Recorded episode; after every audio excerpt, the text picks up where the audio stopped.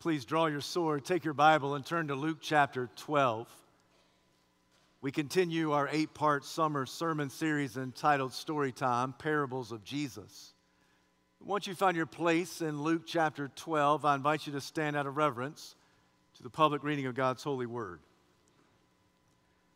Luke chapter 12, I'll begin reading at verse 13, I'll conclude at verse 21. Luke chapter 12, verse 13, someone in the crowd said to him, Teacher, tell my brother to divide the inheritance with me. Jesus replied, Man, who appointed me a judge or an arbiter between you? Then he said to them, Watch out. Be on guard against all kinds of greed. A man's life does not consist in the abundance of his possessions. And he told them this parable The ground of a certain rich man produced a good crop. He thought to himself, What shall I do? I have no place to store my crops. Then he said, This is what I'll do I'll tear down my barns and build bigger barns. And there I will store all my grain and my goods. I'll say to myself, You have plenty of good things laid up for many years. Take life easy, eat, drink, and be merry. But God said to him, You fool, this very night your life will be demanded from you. Then who will get what you prepared for yourself? This is how it will be with anyone who stores up things for himself, but is not rich toward God. May God add his richest blessing to the reading, preaching, understanding, and obedience of his perfect word. You may be seated.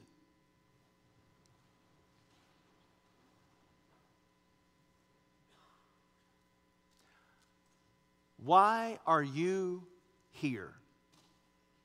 I'm not asking, why are you here in the sanctuary? I'm asking, why are you here on earth? Your life purpose is greater than the summation of your family and friends, your choices and your career, your likes and hobbies, your interests, your goals, your ambitions. Your life purpose starts and stops with God. Your purpose in life is found and bound in a personal relationship with the Lord Jesus Christ. The reason you're on planet Earth is not just for you, it's for God to work through you. I think that the man who interrupted Jesus' sermon that day was only thinking of himself. Teacher, tell my brother to divide his inheritance with me. Luke tells us that beginning in Luke chapter 12, verses 1 to 12, Jesus was preaching a sermon. On that day, the gospel writer says there were many thousands of people in attendance. They were so eager to get an earshot, to hear what the holy rabbi had to preach that day, that they were trampling on one another. Jesus stood before that mega church crowd of many thousands. And he told them, Be careful of all types of hypocrisy. Don't be afraid of the person who can only kill the body and after that do nothing else.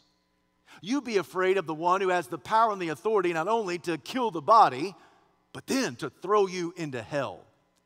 What Jesus is doing is he's pointing people to a desperate dependency upon God. God values you so highly, Jesus says, and He knows you so personally that He has the hairs on your head numbered. Now, for some people, that number is not very high, but for others, it's a greater number. But regardless, Jesus knows the number of hairs on every person's head. Jesus went on to say that he who acknowledges me before men, I will acknowledge before my Father in heaven. But he who disowns me before men, I will disown before the angels of God Almighty. He went on to say that when you stand to speak, when the synagogue rulers call you in to give a witness and a testimony, don't worry what you have to say, for the Holy Spirit will give you the words that you need to speak. No sooner had Jesus said those words And before Jesus could wrap up the sermon, land the plane, offer the invitation, this anonymous bystander interrupts the sermon of Jesus and says, Teacher, tell my brother to divide the inheritance with me. At this moment, I'm sure Jesus must have thought, What does that have to do with anything I've been talking about? Clearly, this man's not even listening to anything in my sermon. I got to be honest with you, I do find some great comfort in that. That if people aren't listening to the preaching of Jesus, why should I get upset if people aren't listening to my preaching? On this day, Jesus must have thought to himself, what does that have to do with anything I've been talking about? Clearly, this man is not listening. You know, sometimes people don't listen to the preacher. I know that's a shock. I know it's surprising, but sometimes people check out in the sermon. Sometimes people come to church with an axe to grind. It's because they're consumed with that crisis. It's because they have some problem with some personality. It's because of that, of that difficulty. That, that difficulty keeps them from listening to the sermon. And this man had an issue. He brought an axe to grind. He had an injustice. He had a problem. He had a predicament. And that problem kept him from listening to the sermon. Teacher, I want you to divide, tell my brother to divide the inheritance with me. Have you ever come to church and been unable to listen to the preacher because you have something that is just nagging in your spirit? I remember my first church. I was a pastor in Owenton, Kentucky, and it was a country church, and every Wednesday night we had a prayer meeting. It was called a Wednesday night prayer meeting. It wasn't a midweek service, it was a Wednesday night prayer meeting. Now, I was young, I was a pastor, I never led a Wednesday night prayer meeting. Didn't know exactly what to do, but I thought to myself, if we're gonna have a prayer meeting, we probably ought to pray. So, this is the format I established. I said, okay, when you voice a prayer concern, somebody else immediately is going to stand to pray for that concern. And then we'll ping pong that back and forth that when you have a concern, somebody else will pray for that concern. After that person prayers, prays, someone else will stand up with an additional concern, and, a, and a other, another individual will pray for that concern. That sounded pretty good. But if you do that for 20 to 30 minutes, that can be depressing. I had no idea there could be that many surgeries and backaches and cancers and diseases and hip replacements and knee replacements. After doing that for several weeks on end, several months on end, I got tired of it and I was convinced that God got tired of it too. So I decided to throw a curveball.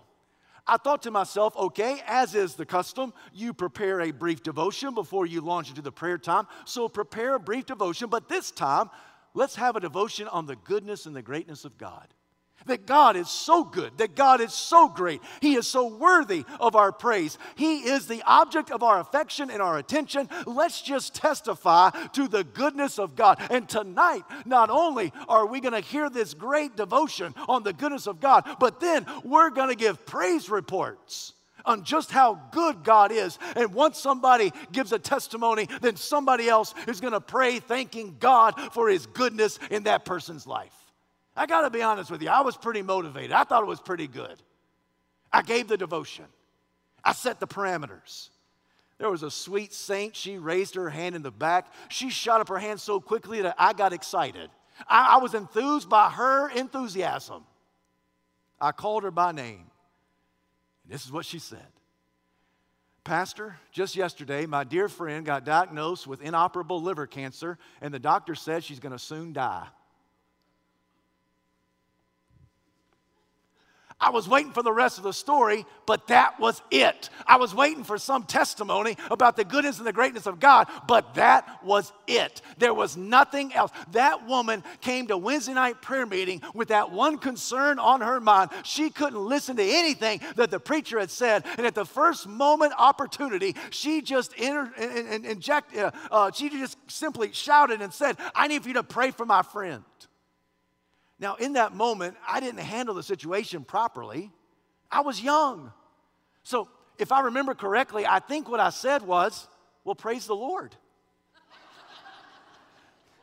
Are there other praise reports? I didn't quite know what to do. I was taken off guard. And I just simply said, Well, praise the Lord that your friend's dying of liver cancer. Woohoo! That's phenomenal. Anybody else have a praise testimony report? Now, Jesus handles the situation far better than I did. An anonymous bystander just simply shouts, Teacher, tell my brother to divide the inheritance with me. Apparently, this man had lost his father if we read between the lines and try to connect the dots, we could assume that the man who speaks this injustice is a younger brother. And he has an older brother who would have served as the executor of the estate. Now, in Jewish law, if there were two brothers, the older brother not only would be the executor, but he would be in line to receive two thirds of the inheritance. The younger brother would receive one third of daddy's inheritance. We don't know how long it's been since the father passed away. Maybe it's several weeks, maybe a couple of months, maybe it's been many months. Regardless, this man believes that his older brother is not doing right by him. He believes that his older brother is dragging his feet. He believes that the older brother is socking it to him by not dividing the inheritance and giving him his rightful share of one third of the estate. So he comes to church that day. He is consumed by this injustice. He's got an axe to grind. At first moment's notice, he simply says, Teacher, tell my brother to divide the inheritance with me. And Jesus responds, Man, who appointed me as a judge to serve as one who gives arbitration between you and your brother. Certainly, this is not the first time, it won't be the last time that families fight over money.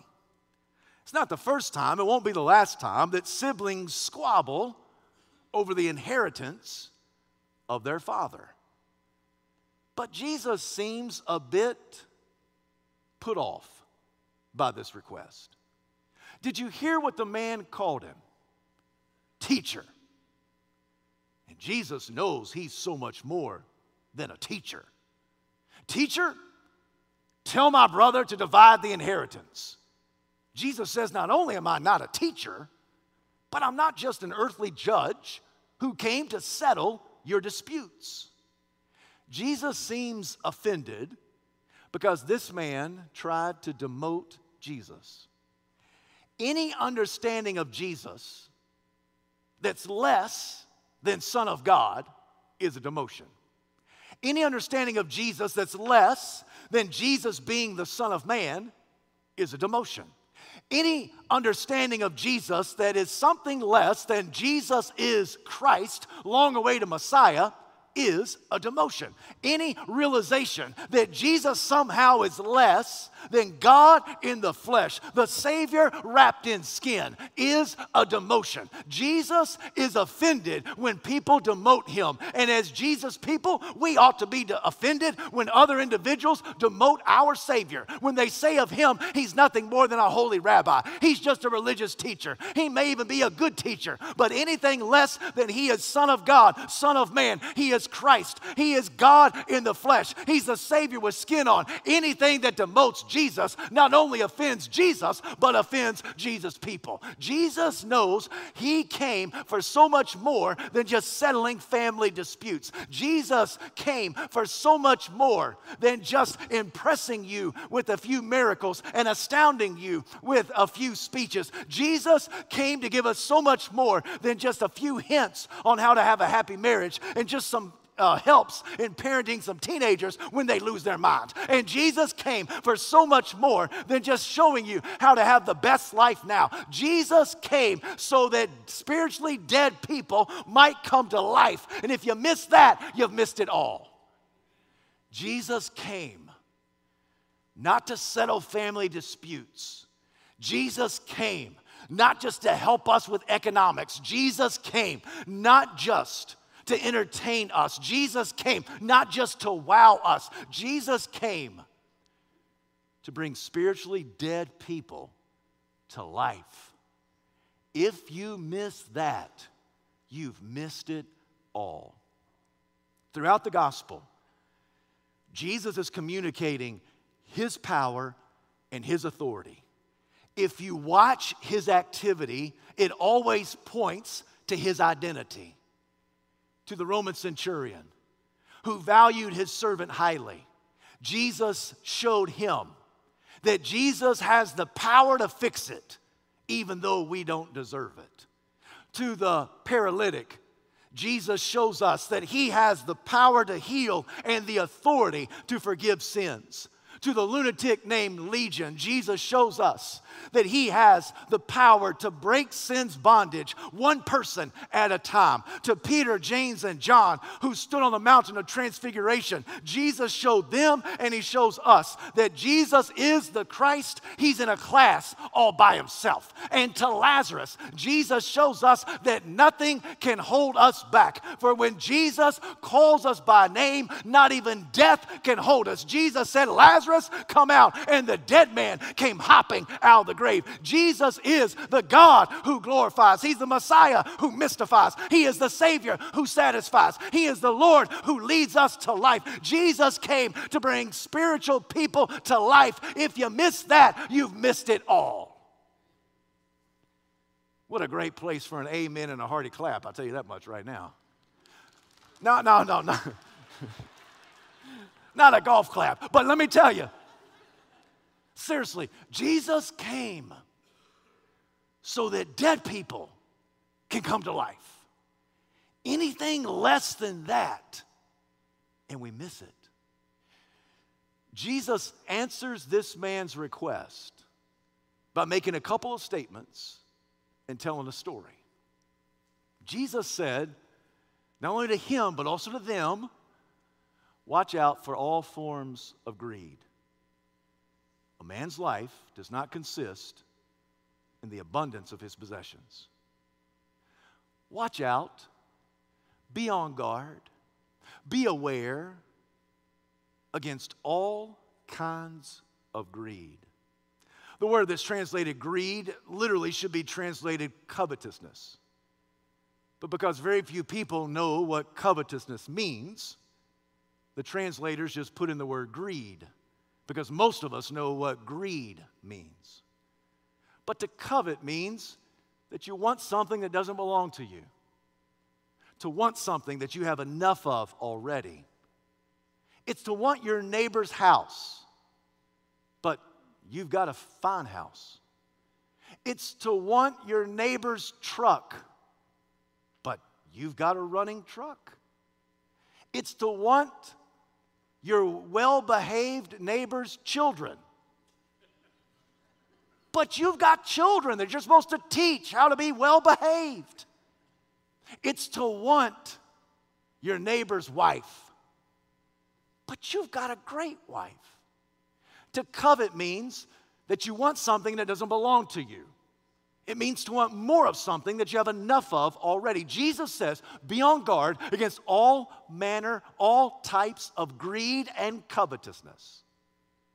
For a man's life does not consist in the abundance of his possessions. To prove his point, Jesus gives a well spun story. It's a parable. It's a fictitious story that has a ring of truth to it. Jesus throws this story alongside real life. He lets you connect the dots. He tells an earthly story, and this earthly story has some eternal truth. Jesus is proving his point that a man's life does not consist in the abundance of his possessions.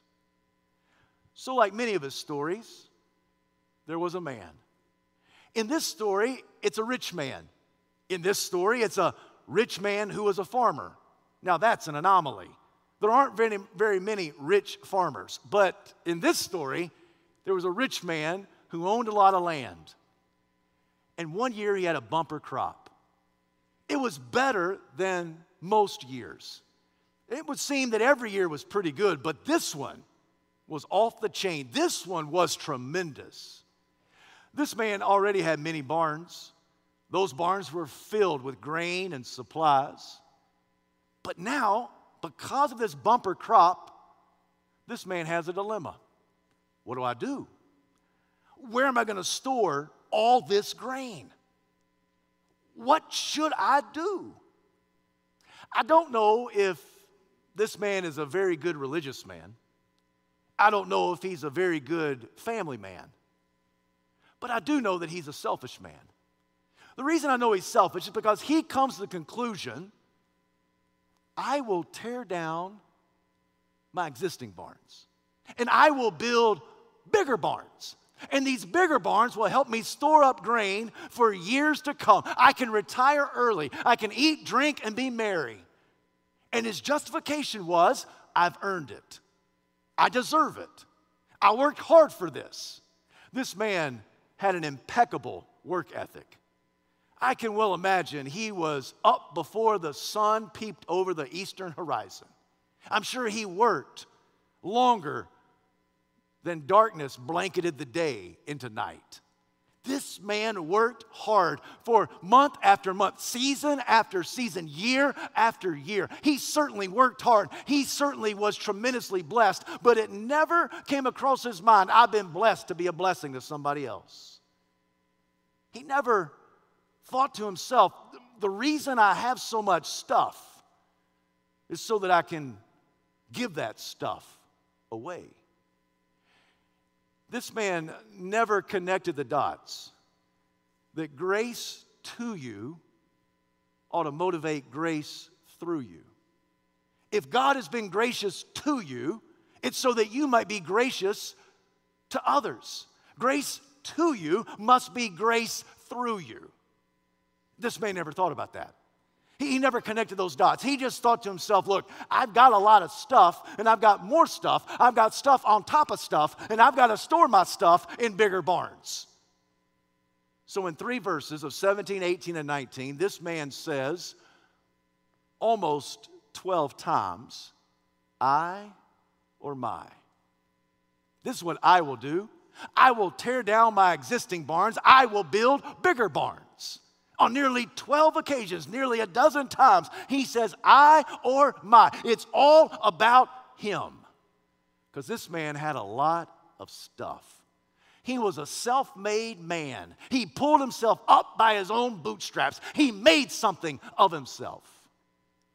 It's at this point that your life may cross this man's life because you have a lot of stuff, don't you?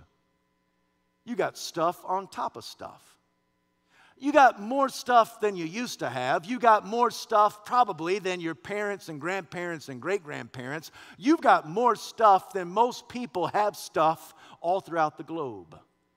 You've got stuff upstairs and downstairs and on the stairs, don't you? You've got stuff that's in the dining room and in the kitchen, in the family room, and in every closet. You've got stuff in the attic and in the garage and in the basement. You've got stuff parked in your driveway. You've got stuff that's in the bank account. You've got some stuff that might even be docked at the lake. You've got stuff on top of stuff. And if you don't have a room for all your stuff, then you'll build storage units so you can put more stuff of that stuff in that stuff. And so you can store all your stuff. You got stuff on top of stuff. It's at this point that you may intersect this man's story. Sometimes you ask yourself, what am I going to do with all my stuff? I think it really comes home to us when we downsize. We move from one house to the next and we say to ourselves, okay, we're going to downsize. And then you ask yourself, where did all this stuff come from? I mean, we've been here 10 years, 12 years, 25 years, 40 years. Where did all this stuff come from? Stuff just accumulates, doesn't it? And you get more and more and more. And you think to yourself, well, I've earned it. I deserve it. I've worked hard for it. But have you connected the dots that grace to you must be grace through you? This man reached this conclusion I will tear down my existing barns, I will build bigger barns. Because bigger is always better. He hired the best architect in town. I can imagine that one night the architect is at the house of the family farm. Spread out on the kitchen table all the blueprints of the barns. On one side of the table is the rich farmer. On the other side of the table is the architect, the lead contractor. They're going over all the adjustments, the fine tuning, the differences that this man wants to make. And so he's telling him, I want you to create uh, an additional storage shed on this barn. I want this barn to have another loft. And he's uh, just thinking about this project that he is thoroughly consumed by. The minutes give way to hours. Eventually, the architect, realizing how late it is, he just rolls up his copy of the blueprints, puts it under his arm, and says, Sir, I'll make all the adjustments you've suggested. I'll come back by in the next day or two. I'll let you look at it again. We'll square up uh, any of the remaining cost. I know you're good for it. Sir, I've been here so many times, I know where the front door is, so don't you mind getting up from the kitchen table. I'll just see myself out. The architect leaves. No sooner has he left than the wife of the man comes walking by. She knows that her husband is just overwhelmed and consumed by this project. So she kisses him on the forehead and she said, Honey, don't stay up too late. Just come on to bed. Don't let me find you asleep here at the kitchen table again tomorrow morning. No, no, don't worry about it. I- will be right there, he said. But who was he kidding? The adrenaline was pumping. He was thinking, he was calculating, he was imagining what could be placed there, could be placed, how much this would cost, how much that would cost. Not that he needs a loft in the fourth barn, but it sure would be nice. More storage space, and all of us need more storage space. Can I get a hearty amen? We need more storage space. We can put more grain there, put more supplies there. And the man just kept thinking about the project. Not only was this man building up barns, he was also building up stress. All of a sudden, there was a tightness in his chest.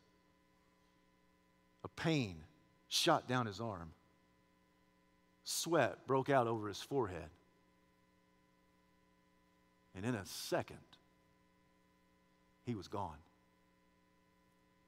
He slumped over. His head hit the kitchen table. He was dead. Just like that. Life was here, life was gone. At the funeral, the community praised him for his work ethic.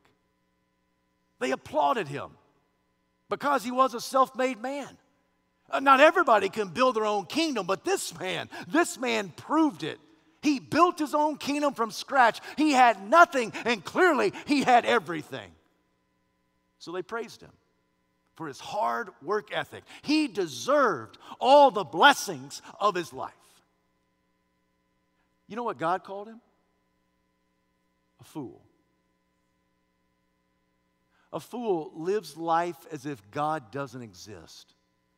That's a fool. This man was foolish not because he was rich. This man was foolish not because he had things. This man was foolish, not because he had stuff inside of stuff. This man was foolish, not because he liked the nicer things of life. This man was foolish because he was not rich towards God. He was greedy. He wanted more of what he had enough of already. He wasn't rich towards God. He lived life as if God didn't exist. And God said, This man is a fool. Jesus tells the story to illustrate that a man's life does not consist in the abundance of his possessions. It's not the one who has the most at the end of the day that wins. A man's life does not consist in the abundance of his possessions. Well, if life doesn't consist of the abundance of possessions, then what does life consist of?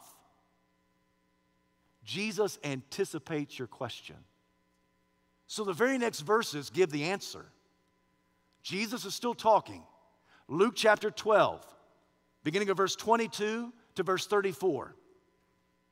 Then Jesus said to his disciples, Therefore I tell you, do not worry about your life, what you'll eat, or about your body, what you'll wear. Life is more than food, the body is more than clothes. Consider the ravens. They don't sow or reap, they have no storeroom or barn, yet God feeds them. And how much more valuable you are than birds. Who of you, by worrying, can add a single hour in his life? Since you cannot do this very little thing, why do you worry about the rest? Consider how the lilies grow. They don't labor or spin, yet I tell you, not even Solomon in all of his splendor was dressed like one of these. If that's how God clothes the grass of the field, which is here today and tomorrow is thrown into the fire, how much more will he clothe you, O you of little faith? And do not set your heart on what you will eat or drink. Do not worry about it. For the pagan world runs after such things, and your Father knows that you need them. But seek His kingdom, and these things will be given to you as well. Do not be afraid, little flock, for your Father has been pleased to give you the kingdom. So sell your possessions, give to the poor, provide purses for yourselves that will not wear out, a treasure in heaven that will not be exhausted, where no thief can come near no moth destroys. For where your treasure is, there your heart will be also. Jesus is answering this man's request Teacher, tell my brother to divide the inheritance with me. And Jesus says to him and to them and to us, Be careful of all kinds of greed, for your life does not consist in the abundance of your possessions. Well, what does life consist of? Seeking the kingdom of God. You seek Christ who's seeking after you, and that will become your overall obsession, and everything else will take care of itself. You seek his kingdom. You be a Jesus chaser. For the one that chases after you, you chase after him. Don't worry, Jesus says about your life, what you're going to eat. Don't worry about your body, what you're going to wear. Don't worry. That word worry that Jesus uses here in Luke 12 is to be unduly concerned. Don't worry about it. In a couple of chapters earlier, when Jesus has an interaction with Mary and Martha, he says to Martha, You are worried and upset about many things. It's not the same Greek word that Jesus uses in both places, not the same word, but they are synonyms. And in that story of Luke chapter 10, when he says to Martha, You're worried and upset, that word for worry means you are bound in knots. Have you ever worried so much that it just wound up your intestines? You ever worried so much that it just becomes so overwhelming that you're tied up in knots? You're so uncomfortable. You're just, you're just bound up. And Jesus in our passage says, don't, don't worry. Don't worry. For who among you, by worrying, can add a single hour to your life? The answer is none of us can. We don't know how to add more hours in the day. All of us only have 24 hours a day, and all of us only have seven days a week. We cannot make more time. But if we worry about adding time to our life, the reality is we'll probably shave off a few hours of life. Worry won't add to our life, but worry will take away from our life. It may cut away a few hours of our existence. So don't worry. Jesus says if by worrying you can't do this little thing of adding more time in your existence, then how could you do any of the rest? You hear the irony, don't you? Jesus is saying to us, you can't do this little thing called adding time No, Jesus, we can't add any time. We've got all the time that all of us have. We can't add anything to it. Now, Jesus can make time because he's the eternal God and he stands outside of time. And by standing outside of time, he's the creator of time. So if he wanted to elongate time, he certainly could. If he wanted to add to time or take time away, he could do it. Why? Because he's Jesus and I'm not. I can't create time. You can't create time. But Jesus can. Jesus said, if by worrying you can't add one single hour to your life, and if you can't do that simple thing, then don't worry about any of the rest. Don't worry about your life, what you're going to eat. Don't worry about your body, what you're going to wear. He gives two illustrations. Don't worry about your food, for God even provides for ravens. Ravens are dirty birds. You know that? They are cousins to vultures. Jesus said, a raven, that dirty bird, he does not have a barn. He doesn't have a storeroom. He goes from one meal to the next meal to the next meal. And if God, in his sovereignty, can provide for those dirty birds, those cousins of vultures, then certainly he can provide for you. You don't need to be all bound up. You don't need to be wound up. You don't need to, you don't, you don't need to be uh, unduly concerned about your supplies. Because if God can supply for a raven, he certainly can supply for the righteous children of God. And furthermore, don't worry about your body, what you're going to wear. Consider the lilies of the field. They don't work, they don't toil, they don't spin, they don't labor. Yet not even Solomon in all of his splendor was dressed like one of these. And if God can clothe the flimsy flowers of the field, who are here today and tomorrow thrown into the fire, then certainly he can take care of you. If he can look over the lilies of the valley, then he can certainly look over your life. We get consumed with fashion, don't we? The shoes we wear, the pants we wear, the shirts, the jackets, the hats, the blouses, the dresses, the skirts. We get overwhelmed with fashion. And Jesus says, You don't need to be so overwhelmed with fashion. Now, don't go to the opposite extreme either. Don't say, well, it doesn't matter what I wear, because some of y'all might need a little fashion tip because what you're wearing just kind of clashes, all right? But, but seriously, uh, we don't need to be consumed by what we wear. That ought not to be the first thing that we think about. How are we dressed? What are we wearing? What are the people thinking about what we wear? Does this make me look fat? Do I look good? What about this? What about that? We get consumed about those things. Jesus says, don't worry about that. Don't worry about life, what you're going to eat. Life does not consist of meals. I mean, God takes care of the ravens, He'll take care of you. And life doesn't consist of just your fashion and your clothing and your external things. Because God takes care of the lilies of the field, and they are dressed finer than Solomon in all of his splendor. So, what does life consist of? Seek first his kingdom. You seek Christ, and all these other things will be added to you as well. You get consumed not with the blueprint of your life, you get consumed with the architect of your life. You get consumed with the architect of the cosmos. You get consumed with Christ and Him crucified, dead and buried and raised from the dead. You get consumed about Jesus, who's consumed with you. You become a Jesus chaser, and you chase the one who chases after you. Seek first His kingdom. I've told you before about three questions that I ask myself routinely, and I ask them of you. These three questions, I call them friends. But sometimes these friends show up at the most inopportune time. To call them a friend doesn't mean that I always like them, but they are always beneficial. Sometimes these three friends, these three questions, they indict me. But at the same time, they're rather insightful. What are those questions that I've posed before and I'll mention again? Here they are. Who do you think about the most? Who do you make it your aim to please? Who do you rearrange your schedule for? You answer those questions, and it will reveal with impeccable timing the kingdom that you seek? Who do you think about the most? Well, I know the answer should be Jesus, but there are times that I think about myself the most. That's pretty selfish. There are times I try to justify it and I say, well, I'm thinking about my family, I'm thinking about my wife, I'm thinking about my children, thinking about my extended family.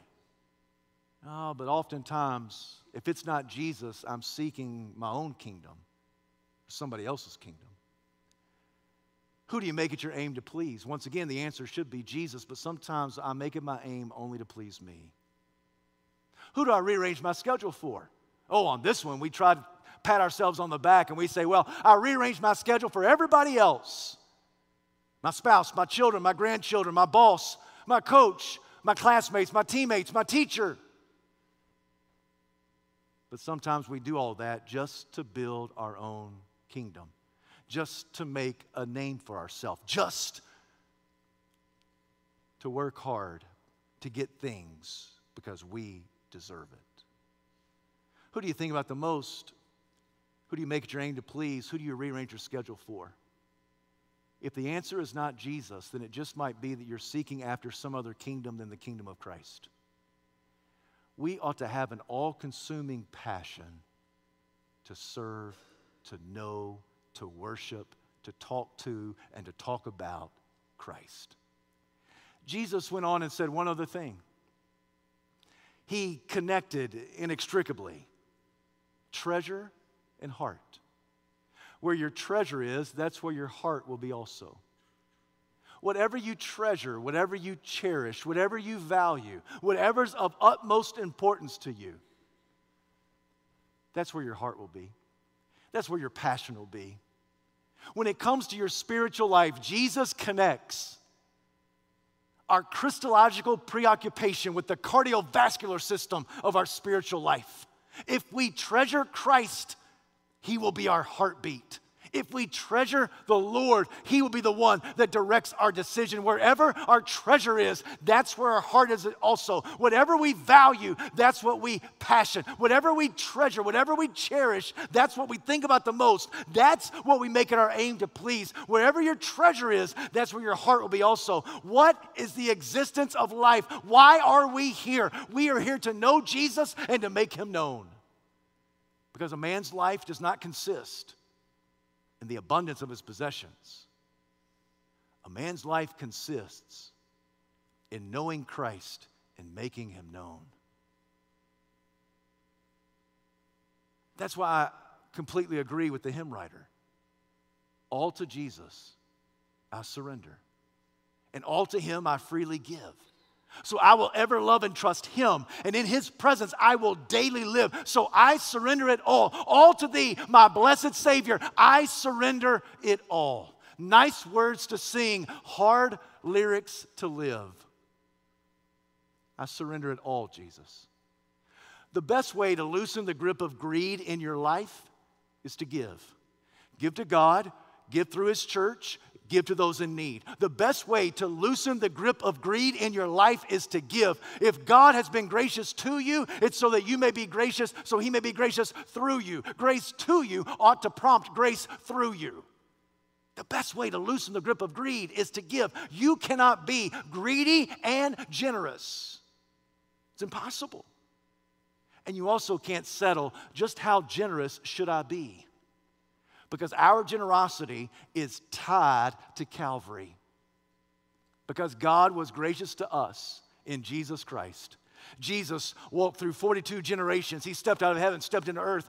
He was born in a Bethlehem barn, lived a perfect life. He died on the cross for your sins and mine. All the sins that you have ever committed, never will commit, were placed squarely upon the shoulders of Jesus. He died. He gave up his spirit. He bowed his head. They took his dead body off the cross, placed him into a borrowed grave. On the third day, the treasure of heaven got back up. Jesus began to breathe again. He burst forth from the tomb. We are generous because God has been generous to us in Jesus Christ. God was not greedy towards us, He was generous towards us. So, one theologian said it this way He said, God, I pray, I will give you everything. And what I cannot willingly give you, I invite you to come in and take. What a prayer. Can you pray that today? God, I surrender it all. And what I cannot give you, the problem, the predicament, the person, the situation, the sadness, the injustice, whatever I can't give you, for whatever reason, I invite you to come in and take. So that all to Jesus I surrender, and all to Him I freely give. Maybe this day you need to give your heart to Christ. Maybe this day you need to give and surrender unto His salvation. Maybe you are a Christian, but there's something inside of you, there's something nagging. It's something that brought you into church. And if you're not careful, it keeps you from listening to the sermon, but not today because you listen quite well. But sometimes it keeps you from listening to the sermon because it's something that nags you all the time. That, my friend, you need to surrender unto Christ. The altar's open for you to come and pray. Maybe you need to pray for yourself, your spouse, your children, your grandchildren. Maybe you need to pray for your neighbor, your friend, your coworker, your classmate. You need to pray for somebody. Today is the day to do it. Today, surrender it all unto Him. All to Jesus, I surrender. And all to Him, I freely give. Heavenly Father, we bow before you. We give everything to you. For whatever reason, something we can't give, we invite you to come in and take. Lord, we declare today that we need to seek you better than ever before. So, Lord, help us to respond in obedience. We pray this in Jesus' name. Amen.